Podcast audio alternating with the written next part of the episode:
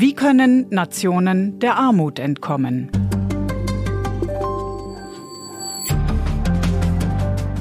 Armutsbekämpfung in aller Welt, auch das gehört zum integrierten Sicherheitskonzept, das die Bundesregierung gerade in ihrer neuen nationalen Sicherheitsstrategie vorgestellt hat. Denn, so das Argument, die Sicherheit Deutschlands ist mit der Sicherheit und Stabilität anderer Weltregionen gekoppelt.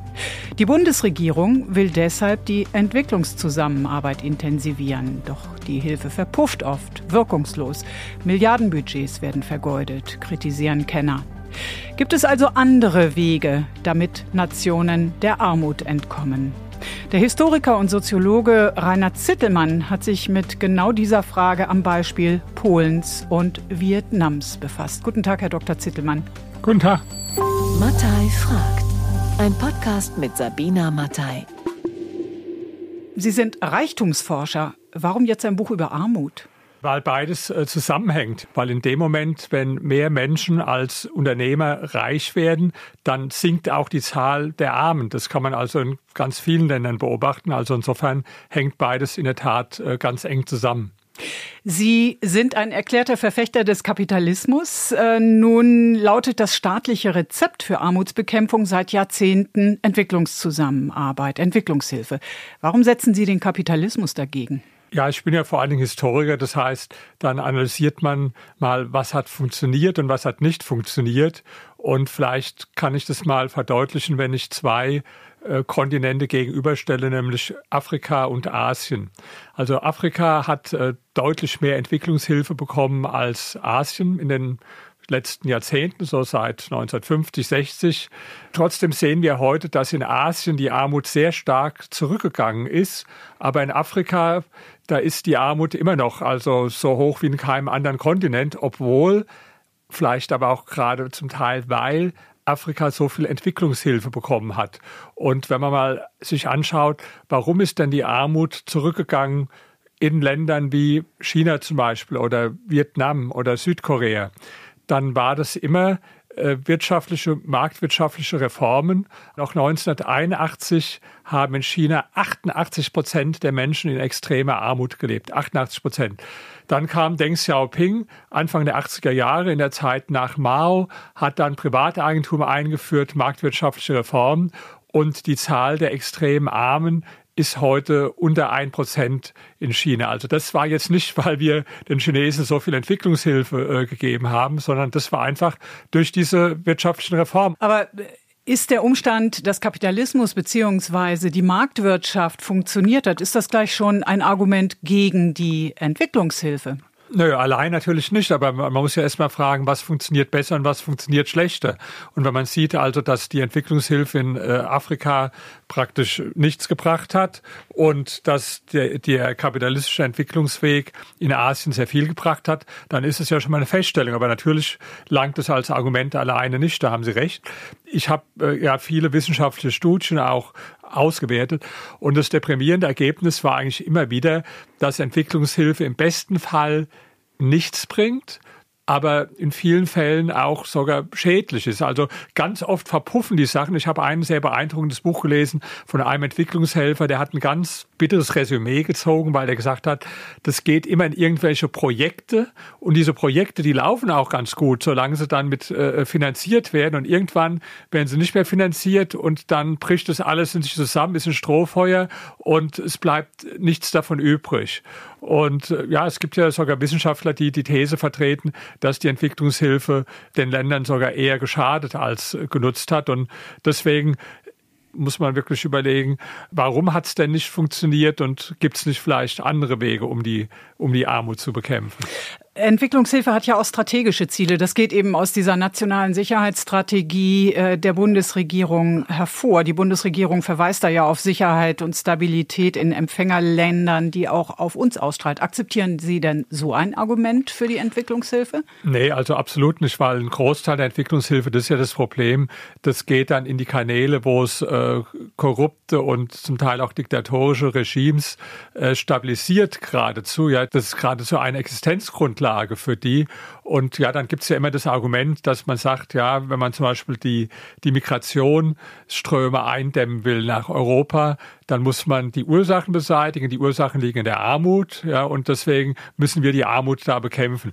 Im Gegenteil, äh, die Allerärmsten, die haben sowieso gar keine Chance, und das Geld, diese ganzen Schlepperbanden zu äh, bezahlen. Ja, man hat sogar mal nachgewiesen, dass in dem Moment, wo sich die Situation ein klein bisschen verbessert und die Leute dann mit und Not mit der Familie genug Geld zusammenkriegen können, um die tausenden äh, Dollar, die dann so eine Schlepperorganisation wollen, zu bezahlen, dass sie dann eher kommen. Also das klingt immer schön, wenn man sagt, ja, wir müssen die Ursachen beseitigen und äh, die Ursache ist die Armut, also helfen wir denen jetzt daraus. Das ist aber eigentlich sowas, wo man sich eher selbst mit äh, beruhigt oder betrügt, was aber in der, äh, was aber tatsächlich also äh, gar nicht funktioniert. Wenn man sich diese Länder anguckt, dann muss man ja leider auch feststellen, dass da die Korruption so groß ist wie nirgendwo auf der Welt. Es gibt ja diesen äh, Index äh, von Transparency International, die immer untersuchen, äh, wie korrupt sind Länder. Und am schlimmsten ist dann, ja, wenn Sie gucken, also das ist dann Afrika, natürlich auch zum Teil äh, Südamerika, zum Teil ist auch in, in, äh, in Russland und Osteuropa. Wenn wir bei Korruption Korruption sind. Vietnam, eines der Länder, das Sie untersucht haben, steht ziemlich hoch auf dem Korruptionsindex. Und trotzdem preisen Sie es als Beispiel für den Erfolg der Marktwirtschaft. Ja, also ich sage ja damit noch, noch lange nicht, dass da alles gut ist in Vietnam. Da gibt es jede Menge Sachen, die zu kritisieren ist. Und die Korruption ist also eines der übelsten Dinge. Das hängt natürlich auch damit zusammen, dass wirtschaftlich gesehen, also äh, Vietnam tolle Fortschritte gemacht hat, aber politisch immer noch ein Einparteiensystem ist. Und diese Einparteiensysteme, wo es dann auch keine äh, Pressefreiheit gibt, ja, die sind natürlich dafür besonders anfällig, weil wenn bei uns irgendwo Korruptionsskandal, dann wird er auch aufgedeckt, äh, vielleicht doch durch die Medien. Ja. In Vietnam ist so, dass alle Medien, ähm, also die offiziellen Zeitungen in Staatshand sind, ja, und da können sie sich einfach berichten, da war jetzt dieser oder jener Korruptionsskandal. Man hat da auch immer äh, wieder Dinge unternommen in Vietnam, muss man fairerweise sagen, um gegen die Korruption anzugehen. Sie haben jetzt ein Buch vorgelegt, in dem Sie die wirtschaftliche Erfolgsgeschichte Polens und eben Vietnams untersuchen. Warum haben Sie gerade diese beiden Länder ausgesucht? Also ich bin dadurch drauf gekommen, es gibt so einen Index der ökonomischen Freiheit, Index of Economic Freedom. Der wird jedes Jahr durch die Heritage Foundation ermittelt. Und da habe ich mal geguckt, nicht nur wie wirtschaftlich frei äh, sind die einzelnen Länder heute, sondern was noch wichtiger ist, wie hat sich das entwickelt? Also welche Länder haben am meisten zugelegt? Wenn man dann von 1995 bis heute vergleicht, stehen die USA zum Beispiel so schlecht da wie noch nie. Also die haben an wirtschaftlicher Freiheit verloren in der Zeit. Ja. Ich glaube, bei uns in Deutschland, da ist es ungefähr gleich, wie es auch damals war. Aber dann ist mir zwei Länder aufgefallen, also von den etwas größeren Ländern, die am meisten zugelegt haben bei der wirtschaftlichen Freiheit. Und das waren äh, Polen und Vietnam, die in dem Zeitraum ungefähr 20 Punkte zugelegt haben. Und diese relative Veränderung, die ist noch wichtiger als der absolute Stand. Und also wenn man von den größeren Ländern die nimmt, sind es die beiden, die am meisten da gewonnen haben. Und gebe auch zu, ich, ich mag einfach die Menschen gern äh, in, in Vietnam und in Polen. Was haben diese beiden Länder denn nun gemeinsam? Warum haben beide den äh, wirtschaftlichen Aufschwung, Aufstieg geschafft? Sind das dieselben Faktoren oder unterschiedliche? Ja, also die haben ganz viel gemeinsam. Das, äh, das ist gerade so erstaunlich. Also fangen wir erstmal an mit dem Krieg Polen. Hat, auch das wissen viele Menschen, im Zweiten Weltkrieg so viele Opfer gehabt. Also wenn man das jetzt anteilig auf die äh, Bevölkerung umrechnet, wie kein anderes Land. Also hat die meisten Opfer gehabt in Polen. Viet, Vietnam äh, wissen wir alle, irgendwo jeder hat schon mal gehört, Vietnamkrieg, aber was viele nicht wissen, dass es ja eine Aufeinanderfolge von Kriegen waren, also die eigentlich in den letzten tausend Jahren überwiegend immer im Krieg mit ihren Nachbarn gelegen haben. Also beide Länder haben zuerst mal äh, schreckliche Kriege hinter sich gehabt äh, mit äh, vielen äh, Opfern. Dann haben sie beide planwirtschaftliche sozialistische Systeme gehabt, die in beiden Fällen nicht funktioniert haben. Also man muss dazu sagen, Vietnam war noch 1990 das ärmste Land der Welt. Auch das wissen viele Menschen nicht, auch ärmer als afrikanische Länder. Also wirklich das bettelarmste Land der Welt. Polen war jetzt nicht so arm, aber Polen war eins der ärmsten Länder Europas damals. Deutlich ärmer als die Ukraine zum Beispiel und viel ärmer als die Tschechoslowakei. Also zwei, auch eine Gemeinsamkeit, zwei wirklich bettelarme Länder. Erst der Krieg und was der Krieg nicht kaputt gemacht hat, sagen wir, hat die Planwirtschaft kaputt gemacht. Dann haben die zum fast identischen Zeitpunkt angefangen mit den äh, marktwirtschaftlichen Reformen.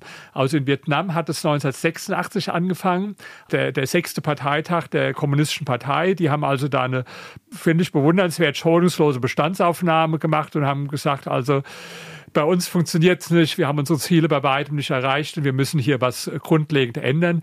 Diese Reformen, die heißen äh, Doi Moi-Reformen in Vietnamesisch und damit haben die 86 begonnen. In Polen hat man auch schon Ende der 80er Jahre mit äh, einzelnen Reformversuchen begonnen, aber dann der Durchbruch war äh, 1990, wo dann auch durch die Arbeiterbewegung, durch die äh, Gewerkschaft Solidarność äh, das System zum Ende gekommen ist.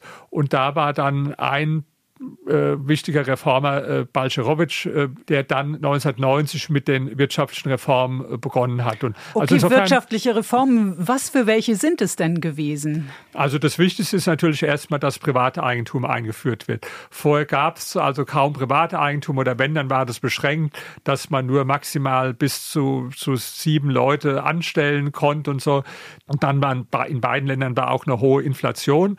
Die war also mehrere hundert Prozent, sodass man dann auch noch die Inflation bekämpfen musste durch eine entsprechende äh, Geldpolitik. Und dann, dass man Stück für Stück die Planwirtschaft jetzt sagen wir nicht von heute auf morgen abgeschafft hat. Auch die Staatsbetriebe, das gibt immer noch in Polen und in Vietnam relativ viele Staatsbetriebe, die hat man also nicht von heute auf morgen abgeschafft, aber man hat Menschen die Möglichkeit gegeben, äh, selbst unternehmerisch äh, tätig zu werden.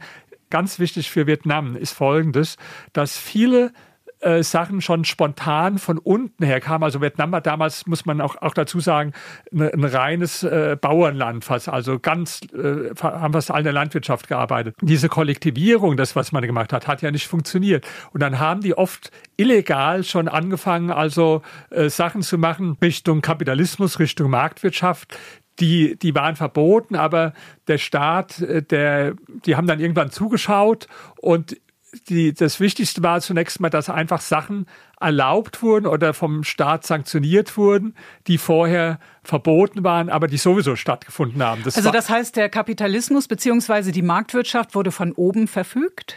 Nee, äh, gerade nicht, sondern die hat sich erst von unten heraus entwickelt, also von den Bauern besonders. Das war in China übrigens gleich. Das war eine äh, Graswurzelbewegung von unten, wo die Bauern einfach dann sich nicht mehr an das gehalten haben, an, an die Gesetze und was die Partei einfach, da ging es um Überleben zum Teil. Da ging es einfach um, um äh, äh, Sterben, äh, Hungern oder irgendwo überleben. Und dann haben die gesagt, wir halten es nicht mehr daran, haben private Eigentum eingeführt, haben diese, diese Kollektive aufgelöst. Das war alles verboten. Der Staat hat aber nicht richtig eingegriffen. Und irgendwann hat, hat der Staat dann von oben das praktisch sanktioniert und hat das, was sowieso schon stattgefunden hat, dann auch offiziell erlaubt. Also das ist auch eine ganz wichtige Einsicht, äh, so darüber hinaus. Der Kapitalismus entsteht gerade nicht von oben. Auch in Europa war das ja nicht so, dass zum Beispiel, dass man sagen könnte, Adam Smith hat ein kluges Buch geschrieben, dann hat er es einem Politiker in die Hand gedrückt und der hat gesagt, hört sich gut an, so machen wir das jetzt. So, so war das nicht, sondern. Adam Smith, der Wirtschaftstheoretiker, dessen 300. Geburtstag war gerade, ja, genau. genau. So ist äh, nirgendwo der Kapitalismus entstanden, sondern der ist von unten entstanden und äh, die Politiker, das Beste, was die halt dann tun können, ist einfach äh, die Menschen machen lassen und dann, gut, dann muss natürlich auch ein rechtlicher Rahmen dafür geschaffen werden. Das war dann auch ganz entscheidend für beide Länder, die Öffnung nach außen, also gerade für Vietnam. Das war auch zum Beispiel äh, in, in China war das auch wichtig. Globalisierung wird ja oft so negativ gesehen. Da wird gesagt, diese Länder, die, die leiden dann darunter. Nee, für die Länder war das überlebenswichtig, dass halt dann ganz viele Investoren gekommen sind. Am Anfang waren die aus anderen asiatischen Ländern, aus äh, Südkorea, aus Japan, äh, aus, aus Taiwan. Aber dann kamen auch rasch die USA. Und das hat mich also sehr überrascht, die Einstellung zu den USA. Also ich finde, man könnte es keinem Vietnamesen übel nehmen, wenn die nicht gut auf die Amerikaner zu sprechen sind. Man denkt also, dass da wesentlich mehr Bomben über Vietnam abgeworfen sind, worden sind als über Deutschland im Zweiten Weltkrieg. Ja? Und was da für, für Leid Menschen zugefügt wurde aber die haben eine total positive Einstellung zu Amerikanern. Ich habe äh, eine Vietnamesin da getroffen, die war 35, die hat mir gesagt, meine Eltern, die haben mir gesagt, äh, kleide dich wie ein Amerikaner, hör die Musik wie die Amerikaner, äh, denke wie ein Amerikaner, esse wie die Amerikaner, dann wirst du auch erfolgreich werden. Und es gibt auch Umfragen, dass also die Amerikaner sehr beliebt sind. Ich habe hier ein Gespräch gehabt neulich mit dem ähm, vietnamesischen Botschafter in Berlin. Da hat er was Lustiges gesagt. Er sagt mir, äh, Herr Zittelmann, äh, wir haben mit der Hälfte der Mitglieder im UN-Sicherheitsrat äh, Krieg gehabt schon. Die haben uns alle überfallen. Wenn wir jetzt mit allen böse sein wollten, da konnten wir mit keinem mehr was. Also die sind ja von China überfallen worden, von Japan, von äh, Frankreich, von USA. Da hat er gesagt, also das hat gar keinen Sinn. Wir gucken lieber äh, nach, äh, nach vorne. Nochmal zurück zum System. Wie sieht denn das Verhältnis äh, von Markt und Staat sowohl in Polen als auch Vietnam aus? Ja, also das Wichtigste ist eigentlich gar nicht das absolute Verhältnis, sondern wie sich das entwickelt hat über die Zeit. Ja, äh, ich muss mal vielleicht prinzipiell sagen, es gibt auf der Welt kein rein kapitalistisches Land. Selbst die kapitalistischen Länder, also wie Singapur oder die Schweiz, da gibt's auch viel Staateinfluss und es gibt auch nicht mal ein 100% sozialistisches Land, weil selbst in der DDR, da gab es auch noch äh, nicht sehr viel, aber es gab auch noch Reste von Privateigentum. In Polen gab es sogar relativ viel äh, in der Landwirtschaft private Eigentum, auch in der sozialistischen Zeit. Also diese reine Gegenüberstellung, hier der Sozialismus, wo alles der Staat macht und hier der Kapitalismus, wo alles privat ist, das gibt's in der äh, Realität nicht. Das sind immer Mischverhältnisse und was, was ich mal entwickelt habe, eine, mehr eine Metapher, ich nenne das die Reagenzglastheorie. Was meine ich damit? Also stell dir ein Reagenzglas vor, da gibt's Markt und Staat oder Kapitalismus und Sozialismus. Und dann guck mal, wenn du mehr Markt ein, reingibst in das Reagenzglas, was passiert dann? Und wenn du mehr Staat eingibst, was passiert dann? Ja? Und das ist ja, was ich vorhin gesagt habe, mit dieser Änderung, dass also in beiden Ländern die wirtschaftliche Freiheit, äh, das heißt die Bedeutung des Marktes so stark zugenommen hat. Und das ist im Grunde die Erklärung, wenn man sich anschauen will, warum es also manchen Ländern besser und schlechter geht. Also für Deutschland zum Beispiel habe ich eine schlechte Prognose, weil wir immer mehr in Richtung mehr Staat gehen. Da äh, vertraue ich nicht so drauf. Das, das wirkt sich nicht von heute auf morgen gleich negativ aus. Ja, also ein Land, das wirtschaftlich blüht, das, das kann man jetzt nicht äh, äh ganz schnell kaputt machen. Aber äh, Venezuela. Also Venezuela war noch 1970 eines der 20 reichsten Länder der Welt. Also wirklich ein sehr reiches Land dann haben die immer mehr Regulierungen, immer mehr Staatseinfluss. Da hat sich schon also die Wirtschaft verschlechtert.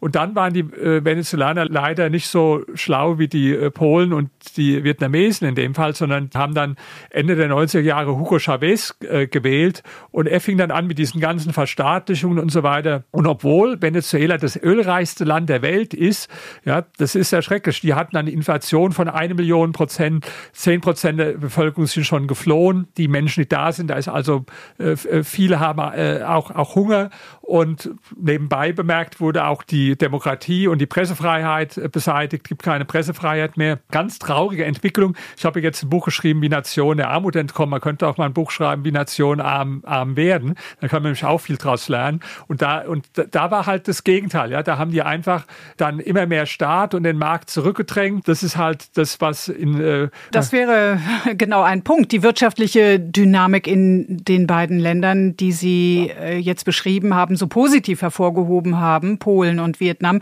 da hat die wirtschaftliche Dynamik ja nachgelassen. Also besteht die Gefahr, dass auch diese beiden Länder die Gründe für ihren wirtschaftlichen Aufschwung vernachlässigen oder vergessen? Ja, die Gefahr, die sehe ich äh, also vor allen Dingen bei Polen. Ja. Äh, bei Vietnam kann ich es noch nicht so erkennen, aber bei Polen sehe ich es ganz klar. Bis 2015 war das eine positive Entwicklung, aber dann ist ja diese Peace-Partei an die Macht gekommen die gilt bei uns hier in Deutschland immer als so rechts- und nationalkonservativ.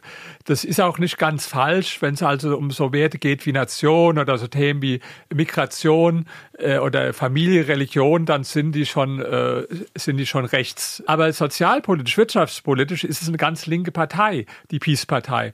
Die haben also die Privatisierungen, die vorgelaufen sind, gestoppt. Ja, die haben zum Teil sogar wieder Banken verstaatlicht. Die haben dann große Umverteilungsprogramme gemacht. Also ich habe jetzt gerade den Reformer wieder getroffen, den äh, Balcerowitsch, der das damals gemacht hat. Also da vergeht kein Gespräch, ohne dass der immer klagt über die, die Peace-Partei und äh, seine ganze Hoffnung, äh, dass die abgewählt werden und dass man wieder eine äh, andere Regierung bekommt. Ja. Und in Polen ist also in, auch ganz interessant, dass die Parteien, die so als gemäßigt links gelten, dass die prokapitalistischer sind, auch die Anhänger der Parteien, als die, die als rechts gelten. Also ich dachte, ich habe dann ja eine Umfrage gemacht und Da ging es um, um das Image von äh, Reichen, auch vom Image vom Kapitalismus. Und wir haben die Leute befragt, ob sie eher links oder rechts sind. Also auf einer Skala 0 bedeutet linksextrem, 100 rechtsextrem, 5 ist die Mitte. Und es war in fast allen Ländern so, dass die mehr rechts waren, dass die mehr für den Kapitalismus waren und die mehr links dagegen, so wie man es auch in Deutschland hätte oder erwartet. Ja. In Polen, da waren die Ergebnisse ganz anders. Da waren die meisten Pro-Kapitalisten die gemäßigt Linken oder auch die ganz Linken. Und dann habe ich angerufen bei dem Allensbach-Institut und habe gesagt, hier, ich glaube, hier ist ein Fehler, überprüft das mal in der Codierung oder so. Und dann haben die alles überprüft, haben gesagt, nee, das ist richtig. Und dann war ich in Polen und habe das denen gesagt, haben gesagt, hätten wir dir gleich sagen können, dass die eher äh, gemäßigt linken Parteien, dass die pro-kapitalistischer sind als die äh, rechte Peace-Partei. Also man muss manchmal auch wirklich in die Länder hinfahren, um dann zu verstehen, dass nicht alles so ist wie in Deutschland. Polens direkter Nachbar, die Ukraine, ist jetzt gerade Schauplatz eines Krieges und es wird über Aufbau und Wiederaufbau gesprochen, obwohl äh, immer noch Angriffe von russischer Seite geführt werden.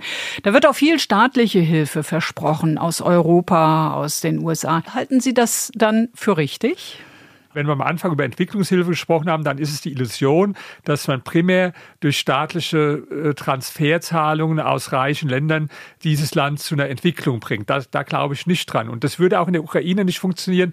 Die hatten ja auch eine sehr hohe Korruption damals und haben die zum Teil immer noch, wenn die da nicht an ihrem Wirtschaftssystem was ändern. Ja. Aber ich war neulich auf einem Kongress in, in Warschau, da waren also, da habe ich mit einem aus dem ukrainischen Parlament zusammengesessen, der war zufällig mein Tischnachbar der hat ja gesagt, nee, wir wollen hier äh, ganz stark auch auf äh, Marktwirtschaft und haben also die Vision, das wirtschaftlich freiste Land zu werden. Da ist nicht ganz weit von entfernt. Wenn man also diesen äh, Skala anschaut, gehören die wirklich zu den wirtschaftlich sehr unfreien Ländern. Und das ist erstmal das Wichtige, wo man ansetzen muss. Dass man natürlich dann, äh, wie das ja auch ähm, nach dem Zweiten Weltkrieg dann äh, die USA gemacht haben mit dem Marshallplan, äh, dann da auch hilft beim, beim Wiederaufbau, einfach die zerstörten Städte und so weiter. Das ist klar, aber man muss auch sagen, auch nach dem Zweiten Weltkrieg, es wird oft auch ein bisschen übertrieben, äh, was der Marshallplan bewirkt hat. Das Wichtigste in Deutschland war nicht der Marshallplan, das Wichtigste war, dass Ludwig Erhard diese marktwirtschaftlichen Reformen gemacht hat. Das war das Entscheidende und nicht äh, die Hilfe anderer Länder, die haben zum Teil mehr Hilfe bekommen vom Marshallplan, haben sich aber nicht so gut entwickelt. Also das wird auch bei der Ukraine das Entscheidende sein. Das ist vielleicht was, was ich äh, sowieso jetzt nochmal betonen will, weil wenn jemand sagt, wie ich, schafft mal die Entwicklung Entwicklungshilfe ab, dann klingt es ja so, so etwas herzlos, als ob man die Menschen, die in Not sind, im Stich lassen wollte. Nee, wenn da eine Hungerskatastrophe ist oder ein Krieg oder so, natürlich, ich bin sogar der Meinung, da könnte man viel mehr helfen, als man es jetzt tut, wenn man nicht mal das Geld für das, was ich jetzt unter Entwicklungshilfe verstehe, verschwenden würde.